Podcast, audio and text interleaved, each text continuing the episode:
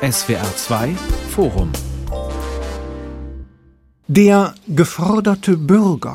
Was schulden wir der Demokratie? Zu diesem SWR2-Forum lädt sie Michael Köhler am Mikrofon ein. Die Demokratien, sie werden gegenwärtig zunehmend von innen bedroht, nicht so sehr von außen. Sie werden nationalistisch, sie werden autoritär herausgefordert. Macht es sich der freiheitsverwöhnte Bürger vielleicht gerade ein bisschen zu leicht, zu bequem? Kehrt er dem Staat etwas zu freiwillig den Rücken zu? Muss das Wahlvolk vielleicht anders angesprochen werden? Und schulden wir der Demokratie noch etwas, um sie zu stärken. Und genügt dazu ein Demokratiefördergesetz. Wahlpflicht, Dienstpflicht, sind die zumutbar und zulässig? Einige dieser Fragen wollen wir besprechen und wir tun es gemeinsam mit Frau Dr. Astrid Sevi. Sie ist Politikwissenschaftlerin und hält gerade die Vertretungsprofessur für politische Theorie an der Technischen Universität München inne. Bei uns ist Dr. Uwe Volkmann, Professor für öffentliches Recht, Staatsrecht, Rechtsphilosophie an der Goethe-Universität in Frankfurt und Anlass für dieses Gespräch hat uns Privatdozent Dr. Felix Heidenreich gegeben. Er ist Philosoph und Politikwissenschaftler am Stuttgarter Zentrum für Kultur- und Technikforschung der Universität. Er hat nämlich gerade ein neues Buch veröffentlicht, das in diesen Tagen herauskommt, Demokratie als Zumutung für eine andere Bürgerlichkeit. Und da wüssten wir natürlich gerne mehr dazu. Herr Heidenreich, Ende August, wir erinnern uns 2020, da haben wir den eskalierenden Marsch auf den Reichstag erlebt, ein äußerlich sichtbarer Angriff auf die Symbole der Demokratie. Wir erleben, wie Polizisten, wie Sanitäter angegriffen werden, die Demokratie insgesamt und ihre Symbole. Der deutsch-amerikanische Politikwissenschaftler Jascha Monk warnt sogar vor dem Zerfall der Demokratie. Ist die Demokratie, Herr Heinreich, bedroht? Nun, ich denke, da muss man sicher zwischen den verschiedenen Ländern sehr genau unterscheiden. Ich denke, jetzt in der Bundesrepublik Deutschland müssen wir uns keine akuten Sorgen machen, aber wenn wir eben in andere Länder blicken, die USA, aber auch bei Frankreich, denke ich, kann man sich Sorgen machen, dann stellen wir eben fest, dass ja, die Demokratie nicht nur von außen, nicht nur durch die Volksrepublik China und die russische Föderation, sondern eben auch von innen angefeindet und bedroht wird. Und es ist natürlich eindeutig, dass das einerseits geschieht durch Menschen, die einfach verfassungsfeindlich sind und die demokratische Ordnung umstürzen wollen. Sie hatten den Sturm auf den Reichstag genannt. Wir haben natürlich noch die Bilder vom Kapitol in Washington vor Augen. Aber was mich in diesem Buch interessiert hat, ist eigentlich ein anderes Phänomen, nämlich die Erosion staatsbürgerlicher Haltungen. Ich beobachte eine Entfremdung zwischen den Bürgerinnen und Bürgern und ihrem Staat. Und diese Entfremdung äußert sich nicht nur laut und äh, sichtbar, sondern manchmal auch ganz leise und unscheinbar. Ich denke an teilweise erschreckend große Wahlenthaltung, aber auch an viele andere Phänomene. Und ich denke, dass man vielleicht in dieser Debatte eine neue Perspektive gewinnt, wenn man nicht nur immer danach fragt, wie der Staat auf die Forderungen und Wünsche und Präferenzen der Bürgerinnen und Bürger zu reagieren hat. Diese Frage ist natürlich legitim. Sondern wenn man diese Fragerichtung auch mal umdreht und sich fragt, okay, an welchen Stellen stehen eigentlich die Bürgerinnen und Bürger auch in der Pflicht auf die Inanspruchnahme, die Forderungen, die Zumutungen zu reagieren, die ihnen der demokratische Rechtsstaat vielleicht mit guten Gründen vorlegt. Das wollen wir gleich diskutieren, ausführlich. Darum heißt unsere Sendung auch der geforderte Bürger, damit er nicht mit Achselzucken oder da so billig davonkommt. Aber lassen wir uns in der ersten Runde vielleicht nochmal das Phänomen ein bisschen fester fassen, Frau Sevi. Erleben wir gerade, dass Demokratien zunehmend bedroht werden, autoritativ, nationalistisch herausgefordert werden? Würden Sie zustimmen? Also ich stimme Herrn Heidenreich zu, dass man da erst einmal differenzieren muss. Ich sehe ein bisschen mit Sorge die große Sorge in Deutschland. Es gibt hier noch keine amerikanischen Verhältnisse, es gibt auch noch keine französischen Verhältnisse. Und dieser Alarmismus, der jetzt ja auch in der von Ihnen, Herr Köhler, zitierten These Jascha Munks steckt, dass die Demokratie zerfallen könnten, die sehe ich auch noch nicht für zutrefflich für die deutsche, also für den deutschen Fall.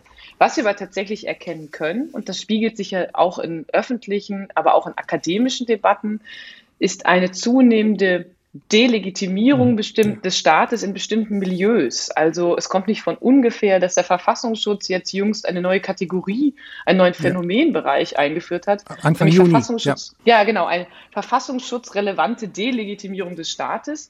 Und das, glaube ich, beschreibt so ein wenig das Phänomen, was Herr Heidenreich ja auch in den Fokus rücken will, dass wir hier eine nicht immer zwingend nur extremistische oder radikale Delegitimierung des Staates haben, beziehungsweise staatliche, öffentliche Institutionen, Diskussion, sondern ein zunehmender Entfremdungsprozess, ein Misstrauensprozess zwischen Bürgerinnen und Bürgern und hm. staatlichen öffentlichen Institutionen. Das ist ein gutes Stichwort Delegitimierung. Der Verfassungsschutz benutzt es selber. Vor vier Jahren erschien das Buch von Sieblatt und Lewitzki. Wir erinnern uns, wie Demokratien sterben.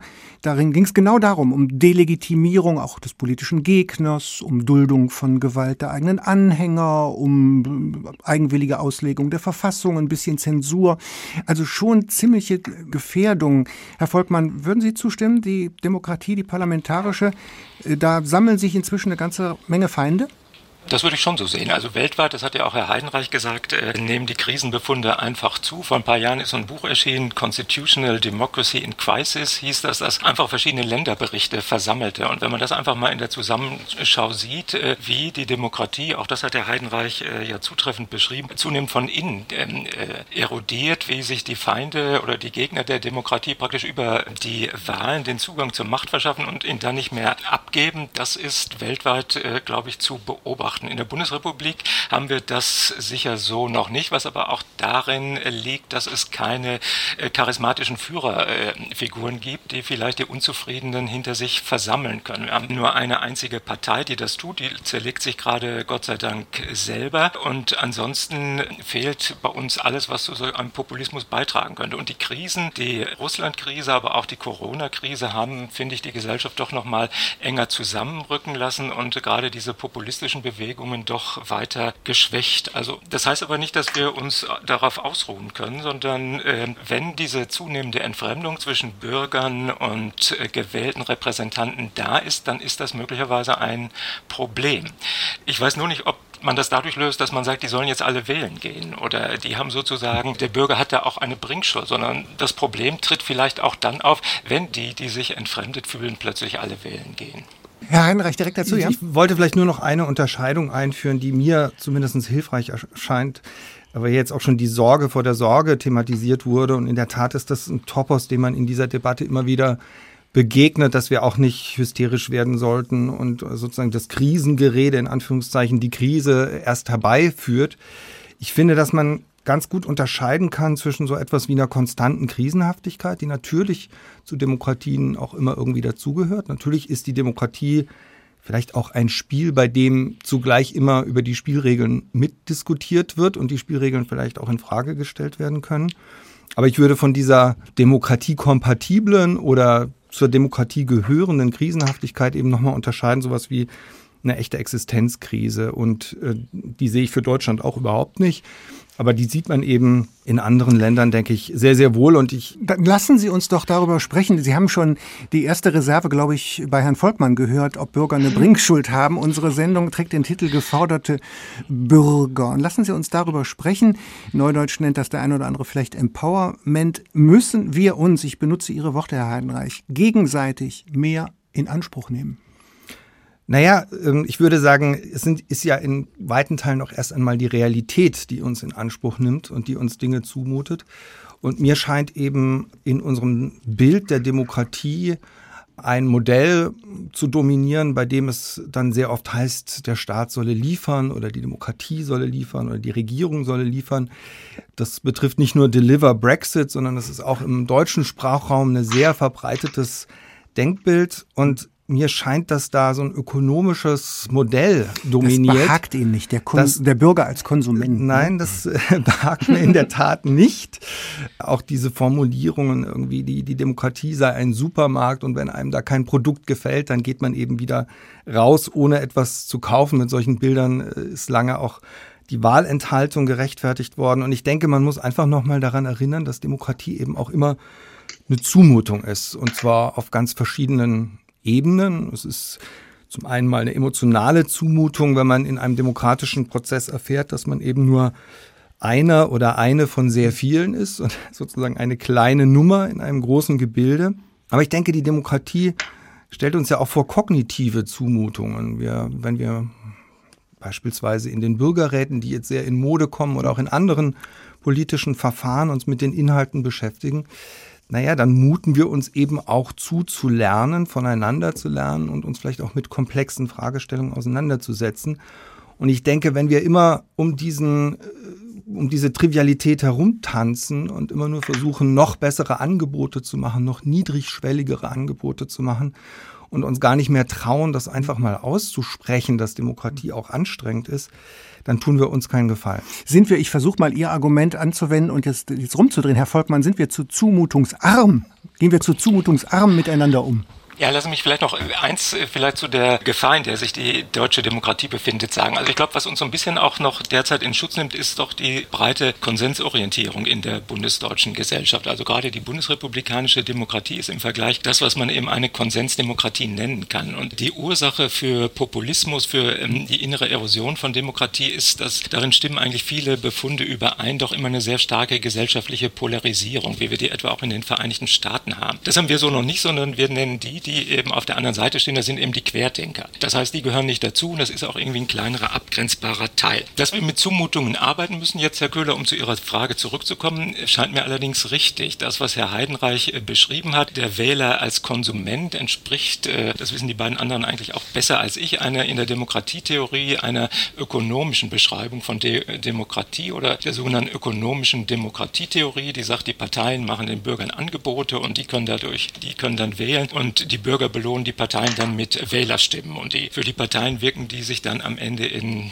der Vergabe der staatlichen Ämter aus. Das ist so eine klassische empirische Beschreibung, also eine Beschreibung davon, wie Demokratie vielleicht tatsächlich funktioniert. Aber davon zu unterscheiden ist eben ein normatives äh, Programm oder eine normative, eine normative Theorie von Demokratie. Und danach ist Demokratie im Wesentlichen ein gemeinsames Unternehmen von Bürgern, die versuchen, ihre gemeinsamen Probleme gemeinsam zu lösen. Und ein solches Programm arbeitet naturgemäß naturgemäß auch mit Unterstellungen. Also man unterstellt jedem einzelnen Vernunftfähigkeit, aber auch die Bereitschaft zur Kooperation etwa, aber auch eben mit entsprechenden Zumutungen. Frau Sevi, verstehen Sie sein Argument? Will, will er zu viel? Will er zu viel auf einmal? Nein, ich will gerne das aufgreifen, was Herr Volkmann jetzt schon repliziert hat. Also das stimmt natürlich. In der Demokratietheorie, in der Ideengeschichte der Demokratie erkennen wir genau solche Pole.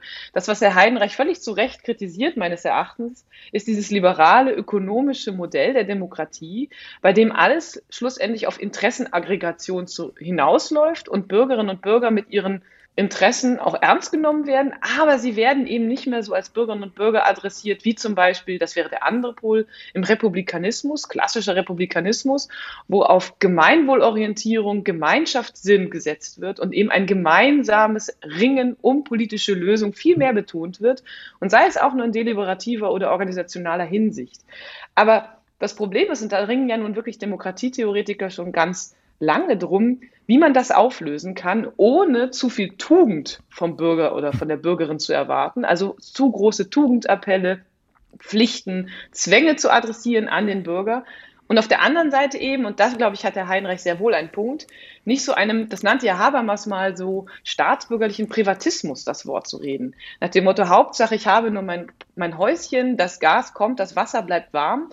Damit bin ich eigentlich schon zufrieden. Und insofern verstehe ich sehr wohl den Impuls, nochmal die Perspektive umzudrehen und zu sagen, Demokratie ist, eine anstrengende, ist eine anstrengende Institutionenordnung, sie ist aber auch eine Gesellschaftsordnung, die dem Einzelnen etwas hm. zumutet, nämlich über die privatistische Perspektive hm. hinaus das Gemeinsame ins Blickfeld zu rücken. Das, glaube ich, ist schon ein sehr wichtiger Punkt. Sie ist eine kalte Theorie, hat Dahrendorf mal gesagt. Äh, sie bietet ja. wenig Nestwärme. Machen wir Ihr Argument noch eine Sekunde stärker, Herr Heidenreich. Was tritt zutage, wenn wir uns mehr zumuten? Oder was wird äh, entborgen? Sie sind ja auch Philosoph. Na, ich glaube, diese Heideggersche Terminologie, auf die Sie jetzt anspielen, die habe ich bewusst gemieden, hoffe ich zumindest. Also wenn Sie mir die in meinem Buch nachweisen, dann äh, ja, ein bisschen Salz muss ja hier in die Suppe, fühle ich mich ne? zur Selbstkorrektur also. aufgefordert. Nein, Scherz beiseite. Was tritt zutage?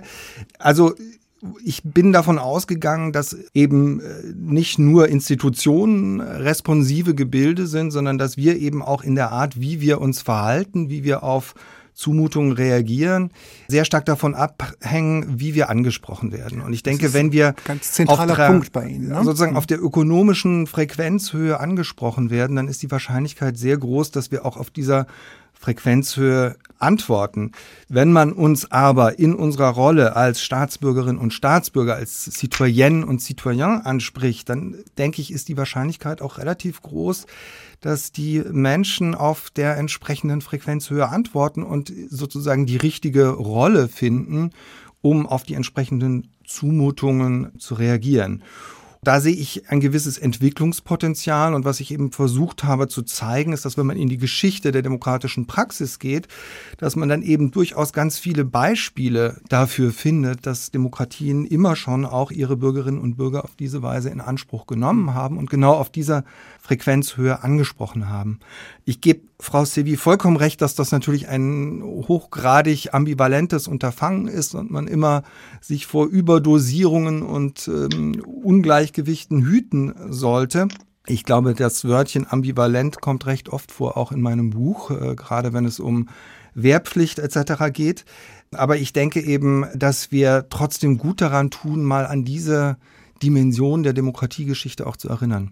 Frau Sivi, Sie haben ein Buch gemacht, das heißt Sound der Macht. Sie beschäftigen sich viel mit solchen Phänomenen der neuen Ansprache des Bürgers. Ähm, Sie haben das für die Ampelkoalition ein bisschen analysiert. Was hat sich da geändert? Wie, wie werden wir angesprochen? Wie werden wir offenbar auch erfolgreich angesprochen? Ja, also ich würde tatsächlich auch sagen, dass wir in den letzten Wochen und Monaten hier Veränderungen erkennen können. Denn das, was Herr Heidenreich einfordert, ist ja eine politische Kommunikation von Zumutungen. Und meines Erachtens erkennen wir eigentlich das jetzt in den letzten Wochen durchaus bei einem Politiker, der wie ein Gespenst durch alle Feuilletons gereicht wird und durchgeht. Das ist sicherlich Robert Habeck.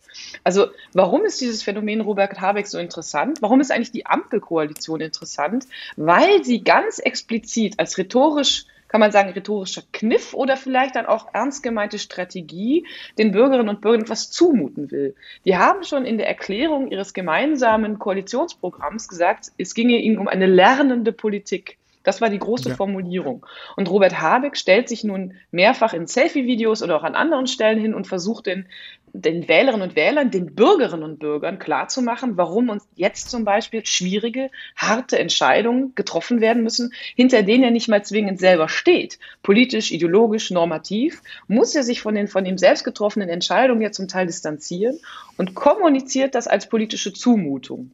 Und insofern würde ich schon die Diagnose wagen, dass das, was Herr Heidenreich gerade einklagt, eigentlich schon ein wenig so ein bisschen dem Zeitgeist gerade entspricht. Also ich habe das Gefühl, wir entdecken gerade sowas wie neorepublikanische Ansprache, dass wir uns wieder als Bürgerinnen und Bürger einbringen müssen, dass wir es begreifen müssen, dass es eine gemeinsame Anstrengung bedarf. Und diese liberal-ökonomischen Modelle eigentlich schon in der politischen Kommunikation zurückgedrängt werden. Zumindest will ich das für die letzten Wochen beobachten. Also, wir sind uns, glaube ich, einig bis hierhin. Ausbreitung demokratiefeindlicher Einstellungen, so nennt es auch der Verfassungsschutzbericht, sind verbreitet. Herr Volkmann, wenn ich Technokrat wäre, würde ich sagen, prima, dafür gibt es künftig ein Demokratiefördergesetz, dann ist doch wieder alles gut, oder? Ja, bevor ich darauf komme, muss ich aber vielleicht doch noch mal was zu den beiden anderen nachschieben. Also ich teile das alles. Wir sollten vielleicht einfach nur im Sinne einer begrifflichen Differenzierung unterscheiden zwischen den sachpolitischen Zumutungen in bestimmten Feldern, also dass wir, was weiß ich, uns in der äh, Corona-Pandemie solidarisch verhalten, dass wir anfangen, Energie einzusparen, weil insgesamt nicht mehr genug da ist, und den genuin demokratischen Zumutungen. Und da ist es eben schon mhm. das, was sowohl Frau Seville als auch Herr Heidenreich gesagt haben, das, was in diesem Begriff des Situation Citoyens enthalten ist. Und nur um das deutlich zu machen, Citoyen sein heißt, äh, politische Entscheidungen von einem Standpunkt zu treffen, den man auch als gedachter Teil der Allgemeinheit akzeptieren könnte. Das ist das, was letztlich äh, dahinter steht. Und das ist die Frage, wie verhalten wir uns in der Wahlkabine? Wenn ich Dieselfahrer bin und äh, der Diesel ähm, aus den Städten verbannt werden soll, wähle ich dann die Partei, die das verhindern will? Oder würde ich sagen, das ist an sich eine sinnvolle Zielsetzung, die ich akzeptiere und deswegen gebe ich meine Stimme einer anderen Partei? Ich glaube aber auch, dass das bei uns uns durchaus auch noch ausgeprägt vorhanden ist. Also wenn ich politisch diskutiere, das kann natürlich jetzt auch wieder in meiner Blase äh, sein, aber wenn ich politisch diskutiere, sehe ich das von dieser alten Vorstellung, dass man eben politische Entscheidungen vom gemeinsamen Interesse aller her trifft, doch noch relativ mhm. viel ähm, lebendig ist. Von diesem Demokratiefördergesetz, naja, da halte ich jetzt nicht, äh, offen gestanden, nicht ganz, nicht ganz so viel. War auch eine äh, also rhetorische also Frage, ja. das hatten Sie schon gedacht. Äh, aber die, also man kann Demokratie natürlich per Gesetz nicht einfach fördern, sondern man unterstützt irgendwelche Organisationen, die ohnehin auf der Seite äh, der Guten sind und die machen dann ihre Arbeit. Schlimmstenfalls schadet es nichts, aber der Nutzen, glaube ich, hält sich doch da in Grenzen.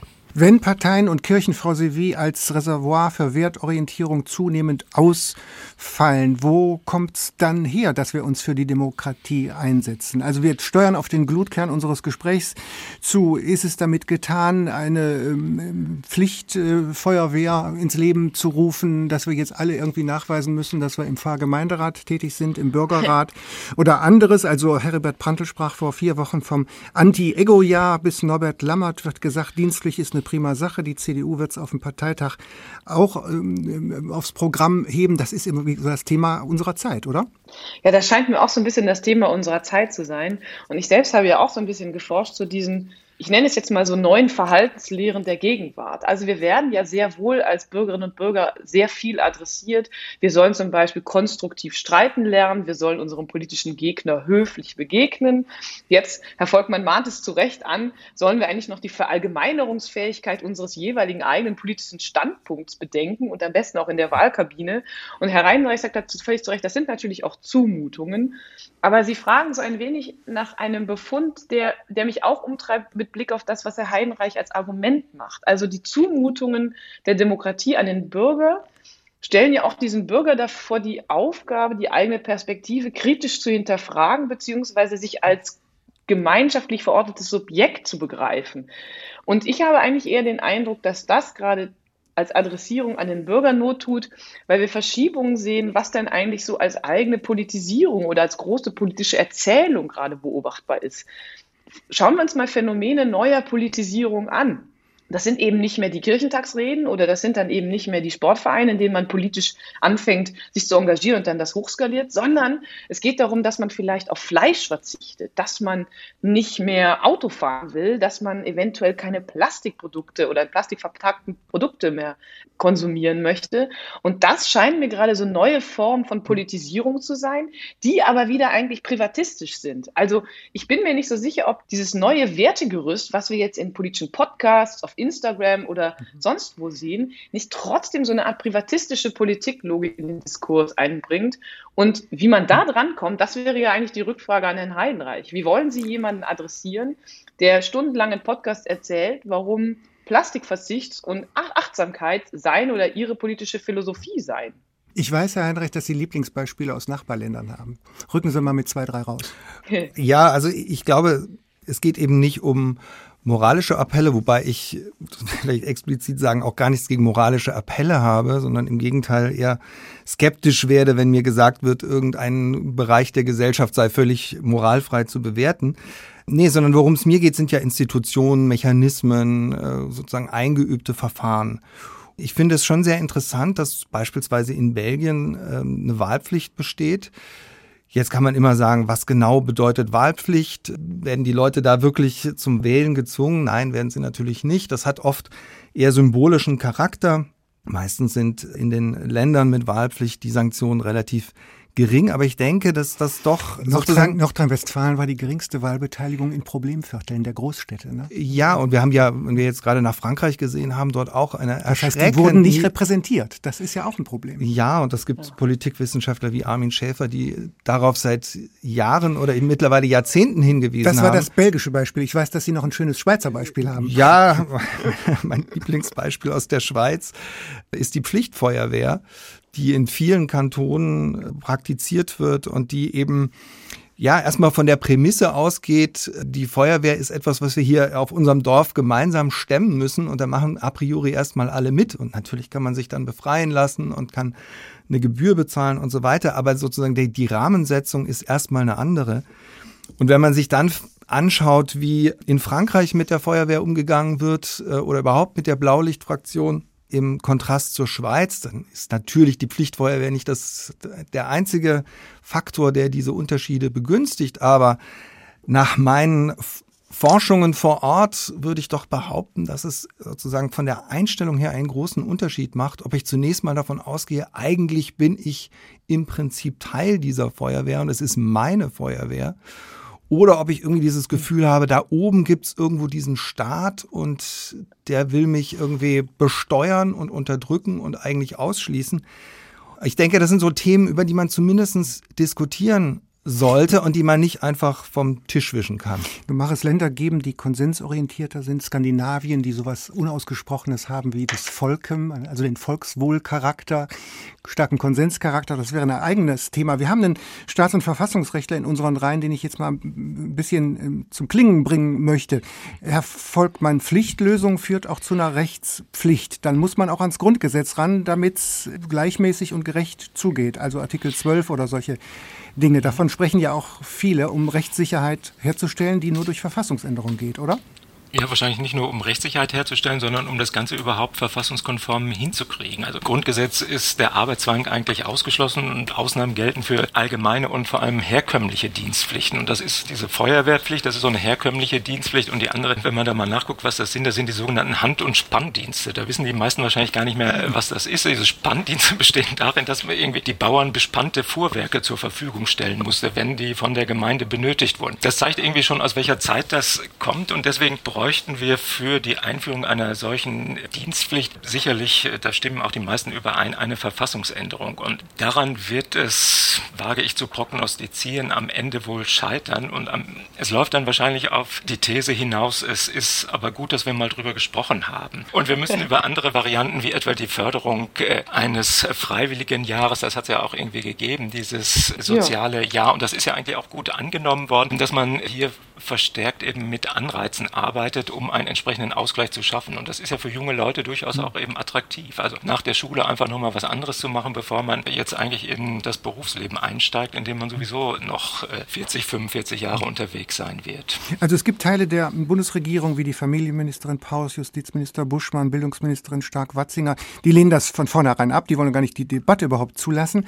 Ein Punkt finde ich doch interessant. Eine Wahlpflicht würde nämlich auch sozial Schwache stärker respektieren, Herr Heidenreich? Ja, also ich, ich, mir, mir sind die ganzen Einwände natürlich sehr bekannt und äh, die sind, glaube ich, auch erstmal naheliegend. Ne? Man könnte ja sagen, das ist jetzt noch eine zusätzliche Belästigung. Also wenn wir feststellen, dass... So Lex Heidenreich, mal mit, wird der Schubkarre so, in die Wahlkabine geschafft. Ne? ja, dass die sozial Schwachen nun auch noch mit Wahlpflicht belämmert werden sollen. Ich finde, wenn man da in die Geschichte reinguckt, stellt man eben fest, dass ganz viele Pflichten auch einfach Integrationsmechanismen sind und das ist, wenn Sie zum Beispiel ähm, anschauen, äh, in welchen Ländern dann die Wahlpflicht nicht für Frauen gilt, ja, dann stellt man eben fest, dass es auch eine Exklusionsmechanismus sein kann, jemanden von einer Pflicht zu befreien.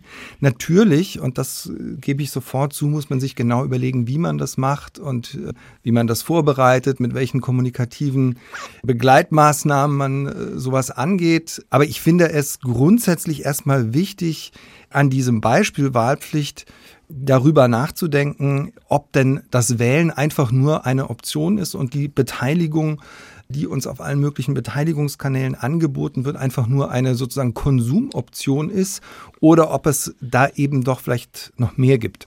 Frau Sevi, wo bleibt Ihre Skepsis? Ja, ich, ich hadere, ich hadere so ein bisschen, weil ich sehr mit vielen sympathisiere, was Herr Heidenreich meint und auch sagt und schreibt, aber ich trotzdem irgendwie noch so einen, so einen liberalen Trotz in mir entdecke. Gottlob. Würde, ja, also ich würde doch eigentlich sagen wollen, dass viele von den Argumenten, die Herr Heidenreich stark macht und mit Fug und Recht ja auch stark macht, trotzdem immer noch einfach das größte Argument des Liberalismus gegen sich haben, nämlich auch ein Recht auf Enthaltung und vielleicht etwas, und das sage ich jetzt etwas pointiert polemisch, vielleicht auch ein politisches Recht auf Desinteresse. Also ich kenne auch die Studien von Armin Schäfer, Lea Elsässer sollte man doch noch nennen, die Repräsentationslücken, die eklatanten Repräsentationslücken in unserem politischen System bezeigen und auch klar machen, bestimmte Milieus, bestimmte Interessen kommen im politischen Prozess gar nicht vor. Und vielleicht wäre da tatsächlich eine andere Form von politischer Ansprache, aber auch Rücksprache, wenn Sie so wollen, besser oder würde das Problem lösen. Aber was ist denn mit diesen Nichtwählerinnen und Nichtwählern, die aus ganz expliziten Gründen nicht zur Wahl gehen? Wenn ich jetzt Herrn Heinreichs Metaphorik aufgreife, könnte ich ja sagen, vielleicht ist das doch mehr als eine Konsumentscheidung. Vielleicht ist es ein politisches Statement, sich nicht für Politik zu interessieren und nicht wählen zu gehen. Und wie wollen Sie denn, ist nochmal meine Frage, wie, wollen man die, wie will man die adressieren, ohne Zumutung, die vielleicht auch antiliberale na, sagen wir mal zumindest Gesten in sich trägt. Das ist so wie, wie bei Watzlawick, paradoxe Intervention, wenn man das mit Kindern macht. Ne? Du darfst jetzt beim Zubettgehen auf gar keinen Fall lesen. Ja, ja also du darfst jetzt nicht wählen gehen, in der Hoffnung, dass die Leute dann wählen gehen. Herr, Herr Volkmann, ich habe ja. Grundrechte immer so verstanden, dass das im Wesentlichen Abwehrrechte sind von einem übergriffigen Staat. Habe ich da was missverstanden? Ja, schon ein bisschen, aber äh, das, äh, die sind heute auch, die sind heute auch wesentlich äh, Schutzansprüche, wie man ja gerade jetzt hier in der Corona-Pandemie gemerkt hat, wo sich diese Seite der Schutzpflichten praktisch ganz über die Abwehrrechte oder jedenfalls ein Stück weit über die Abwehrrechte geschoben hat. Also das Freiheitsproblem ist schon da. Und wir müssen auch, glaube ich, bei der Frage nach der mangelnden Repräsentation, auf die eben Armin Schäfer ja ganz zutreffend auch hingewiesen hat, an sich müssen wir eigentlich unterscheiden so zwischen dieser formalen Repräsentation, also die hängt dann davon ab, wie viele Leute irgendwie wählen gehen und wie viele nicht, und dieser inhaltlichen Repräsentation, also inwieweit sind deren Interessen im politischen System repräsentiert. Und das sind zwei unterschiedliche Dinge. Also ob wir unbedingt die formale Repräsentation erhöhen sollen, sollten oder müssen, das scheint mir wie gesagt zweifelhaft. Also wenn wir gesagt, äh, wenn wie gesagt, das äh, ist jetzt wahrscheinlich politisch nicht korrekt, aber wenn wir sagen, es sind die Leute in den Problemvierteln, die sich kulturell oder wirtschaftlich abgehängt fühlen und die deshalb nicht wählen gehen, wenn wir die jetzt zur Wahl verpflichten, dann kann man irgendwie dreimal überlegen, wen die dann am Ende wählen äh, werden. Und dann haben wir vielleicht doch ein größeres Problem im Parlament, als wir es jetzt haben. Also worauf es eher ankäme, wäre irgendwie diese Stärkung, meine ich, dieser inhaltlichen Repräsentation. Man muss den Leuten eben auch das Gefühl geben, durch eine auf ihre Interessen bezogene Politik, dass sie in diesem politischen System aufgehoben sind. Das würde ich jetzt sagen, ist äh, wichtiger als vielleicht die Einführung einer Wahlpflicht, die verfassungsrechtlich jetzt durchaus zu machen wäre, meiner Ansicht nach auch ohne Grundgesetzänderung. Aber ich bin da gerade bei der Wahlpflicht tendenziell doch mehr auch auf der Seite von Frau Seville, muss ich sagen. Ich habe von Ihnen mal gelernt, Herr Volkmann, es gibt sowas wie intrinsische Werte des Grundgesetzes, die nicht ausgesprochen sind, die aber immer mitgemeint sind, richtig? Ja, das gibt es. Also das ist, äh, das ist richtig. Also wir haben im Grundgesetz eine ganze Reihe von Werten. Verhältnismäßigkeit etwa, das ist ein solcher Wert, der steht gar nicht im Grundgesetz drin, ist aber so ein zentrales äh, Regulativ. Und wir begreifen ja auch die verfassungsrechtliche Ordnung insgesamt als so eine, äh, als eine Wertordnung und damit im Grunde auch sozusagen als sowas wie den, den ethischen Grundkonsens der Gesellschaft. Also wir wissen vielleicht nicht, was die wahre Religion ist und ob wir uns, äh, ob zu unserer Kultur gehört, dass wir uns in einen bayerischen Biergarten setzen oder nackt in der Ostsee äh, baden. Mhm. Aber was wir relativ sicher sagen können, ist das eben sowas wie Menschenwürde, Grundrechte, Demokratie und Rechtsstaatlichkeit. Das macht eigentlich diesen, diesen Grundkonsens der Gesellschaft aus, der so im Grundgesetz äh, verkörpert ist. Herr Heidenreich, unsere Verfassung gewährt Mitwirkungsfreiheiten, fordert aber keine Mitwirkungspflichten. Warum halten Sie Schöffengerichte, Bürgerräte und ähnliches für sinnvoll und an der Zeit?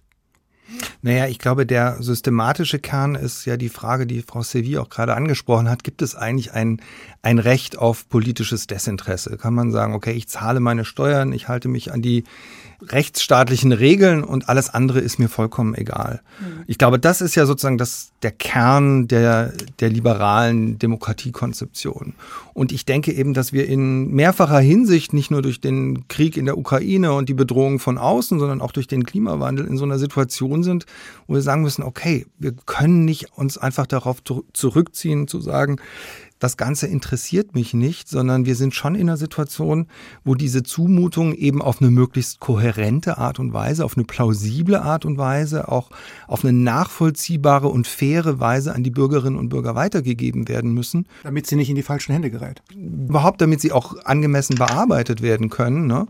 Und ich denke eben, dass, wenn wir uns zum Beispiel das Kanton Schaffhausen angucken mit der Stimmpflicht, ja, natürlich kann ich auch einfach die sechs Franken zahlen und kann nicht äh, zur Abstimmung gehen. Aber was eben anders ist, ist sozusagen die Verteilung von Norm und Abweichung. Die Norm ist erstmal, dass ich mich beteilige und die Abweichung ist, dass ich vielleicht mich nicht beteilige, aber wir laufen ja auf eine Situation zu, wo irgendwann diejenigen, die überhaupt noch wählen gehen oder die sich in Parteien engagieren, die sowieso ne, in einer völligen Minderheitenposition sind und wir ansonsten schlecht gelaunte Zuschauer haben, die sich die Demokratie mehr oder weniger angewidert aus der Ferne ansehen. Und ich glaube, da müssen wir schon einfach gemeinsam drüber nachdenken, wie wir, wie wir mit diesem Trend umgehen.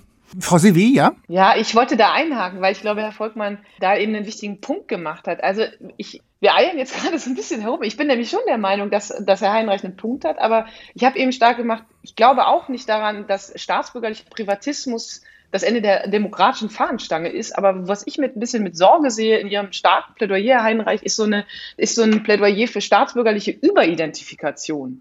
Und da scheint mir doch immer noch so ein von mir aus auch radikaldemokratischer, aber kritischer Impuls noch zu liegen, zu überlegen, ist ein, ein gewisser Grad an Entfremdung zwischen Bürgern und Staat nicht vielleicht auch manchmal produktiv, weil er nämlich auch eine gewisse Kritikfähigkeit gegenüber staatlichen oder auch so öffentlichen gesellschaftlichen Institutionen und Organisationen garantiert und bereithält. Also ich will vielleicht jetzt kein Plädoyer für Entfremdung halten, aber Entfremdung muss ja, um jetzt Ihr Mantra in Ihrem Buch auch aufzugreifen, ist ja eigentlich auch etwas Ambivalentes. Es gibt ja vielleicht auch eine positive Seite einer Entfremdung zwischen Bürger und, und bestimmten staatlichen Institutionen, wenn sie zum Beispiel repressiv werden. Also inwiefern gibt es da auch Grenzen Ihrer eigenen Argumentation? Naja, ich glaube, auf die Ambivalenz der Entfremdung äh, weise ich ja in dem Buch ausführlich mhm. hin und verteidige eigentlich auch die Idee der Entfremdung. Zu den Zumutungen des demokratischen Rechtsstaats gehört ja eben auch, dass er eben abstrahierend auf uns zutritt, ne? dass er eben uns äh, sich nicht für uns als einzelnes Individuum und als jeweilige identitätspolitisch aufgeladene Persönlichkeit interessiert, sondern dass er eben doch auch stark abstrahierend mit uns, mit uns umgeht. Und ich gebe Ihnen vollkommen recht, dass diese mhm Entfremdung oder wenn sie denn produktiv ist, diese produktive Entfremdung in beide Richtungen so etwas wie ein Kritikpotenzial hat. Einerseits das Potenzial, dass die Bürgerinnen und Bürger natürlich den Staat kritisieren, aber andererseits vielleicht auch, dass der Staat eben auf die eine oder andere Art und Weise das Verhalten von uns Bürgerinnen und Bürgern auch in Frage stellt. Wie kann man das prämieren, ohne gleich wieder mit einem Pflichtenheft durch die Gegend zu laufen, Herr Volkmann? In Parteien gehen, in Kommunen mitarbeiten, ist eine einfache Sache, aber man kann sie ja nicht jedem quasi äh, verordnen und sagen, pass mal auf, du bist Staatsbürger, dann weiß mal in deinem Praktikumsheft nach, was du denn dieses Jahr für den Staat getan hast. Das ist auch richtig. Also ich will auch vielleicht deutlich machen, dass ich diesen Ausgangspunkt von Herrn Heidenreich, also dass wir diese Zumutungen an den Bürger auch beständig artikulieren müssen, dass wir sie auch an den Bürger rantragen müssen, das äh, ist mir eigentlich auch grundsympathisch. Die Frage ist eben nur, ob man das mit rechtlichen Mitteln machen kann und äh, ob das dann tatsächlich etwas bringt. Also wir müssen das auch irgendwie permanent diskutieren, aber das Problem dieser und auch anderer Diskussionen ist ja, dass sie meist innerhalb oder zwischen denen geführt werden, die man sowieso nicht mehr überzeugen muss. Auch diese Sendung hier, die läuft jetzt, das jetzt Deutschlandfunk oder SWR 2 ist, äh, auch daran sind jetzt nicht die beteiligt, um die es hier eigentlich geht. Und wir reden so ein bisschen natürlich auch über deren Köpfe hinweg, über das, was die eigentlich wirklich wollen. Das ist schon auch hier, das ist schon auch so ein Grundproblem, über das wir uns letztlich äh, klar machen müssen. Und mit einem gewissen Maß an äh, auch politischer Apathie kann, denke ich, auch eine liberale Gesellschaft gut leben. Auch den Befund der Wahlbeteiligung der Geringen, den sehe ich eigentlich auch nicht so kritisch. Also Wahlbeteiligung ist bei Bundestagswahlen, wo es die Leute auch den Eindruck haben, da geht es um etwas. Da ist die eigentlich auf einem äh, auch international gesehen sehr ordentlichen Niveau. Sie ist deutlich geringer bei Landtagswahlen. Man muss natürlich auch sehen, die Landesparlamente haben eigentlich auch heute nur noch wenig zu entscheiden. Also das, was da an Themen verhandelt wird, sind oft bundespolitische Themen, die im Land dann irgendwie so mitlaufen. Wenn hier die Wahlbeteiligung geringer ist, würde ich noch nicht sagen, dass das jetzt ein Krisensymptom ist. Ein Problem ist es vielleicht auf der kommunalen Ebene. Auch da haben wir eine relativ geringe Wahlbeteiligung und auch da käme es natürlich da wäre es vielleicht am wichtigsten, irgendwie das Interesse der Bürger hm, an der Beteiligung am öffentlichen Leben auch äh, zu stärken, ohne dass mir schon einfällt, wie man das machen hm. könnte. Herr Heinrich, auf die Gefahr hin, dass Sie mich jetzt des ökonomistischen äh, Arguments verdächtigen, aber wo ist die Prämie? Wenn ich den Putztag oder den Pflichtfeuerwehr Mitgliedsbescheinigung habe, liegt die darin, dass ich ein gutes Gefühl habe oder könnte man das nicht auf eine andere Weise auch prämieren? Da gäbe es doch sicherlich auch eine Menge Möglichkeiten, so Anreize zu stiften.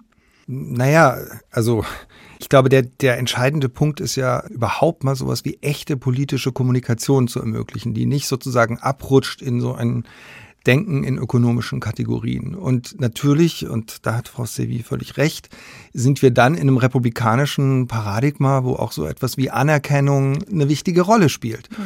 Und meine persönliche Erfahrung ist, ähm, dass gerade auch bei Jugendlichen das durchaus auf Zuspruch, auf, auf Zuspruch ja, ja. stößt und dass auch Jugendliche eigentlich sehr gerne erfahren, dass sie zu etwas zu gebrauchen sind, um es mal ganz platt zu sagen. Ja, die mögen das eigentlich, wenn sie sehen, dass sie irgendwo mit anpacken können.